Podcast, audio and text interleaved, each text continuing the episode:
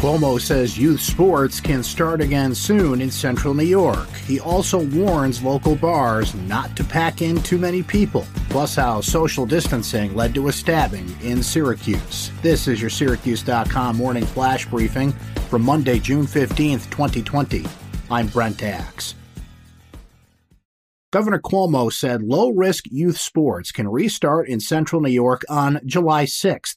Those sports include baseball, softball, gymnastics, field hockey, cross country, and crew. Each child player can have two spectators at games or events. That restart date of July 6th for sports applies only to regions already in Phase 3, the governor said. Central New York started Phase 3 on Friday.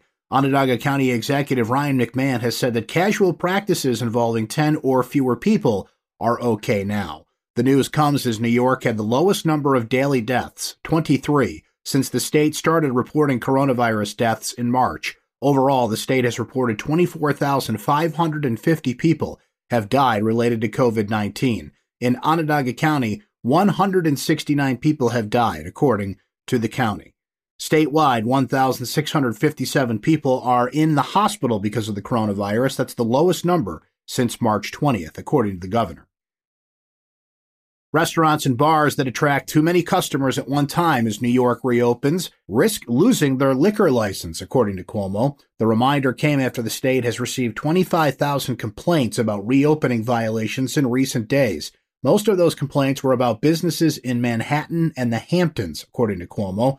Still, Cuomo said the state liquor authority is out looking for businesses that are violating the rules as businesses slowly begin operating amid the coronavirus.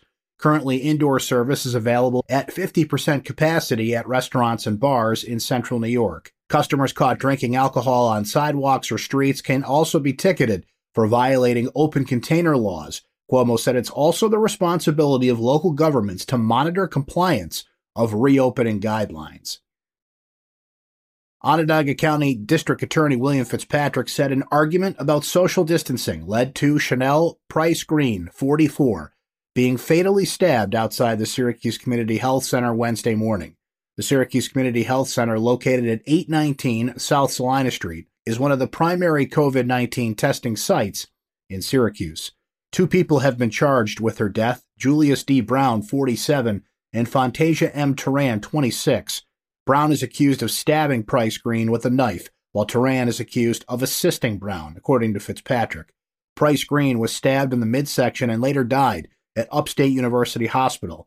Brown and Turan, both of 253 Glenwood Avenue in Syracuse, were taken into custody on Friday. They were charged with second degree murder. At your Syracuse.com morning flash briefing for Monday, June 15th, 2020. I'm Brent Axe. Stay safe and enjoy the rest of your day.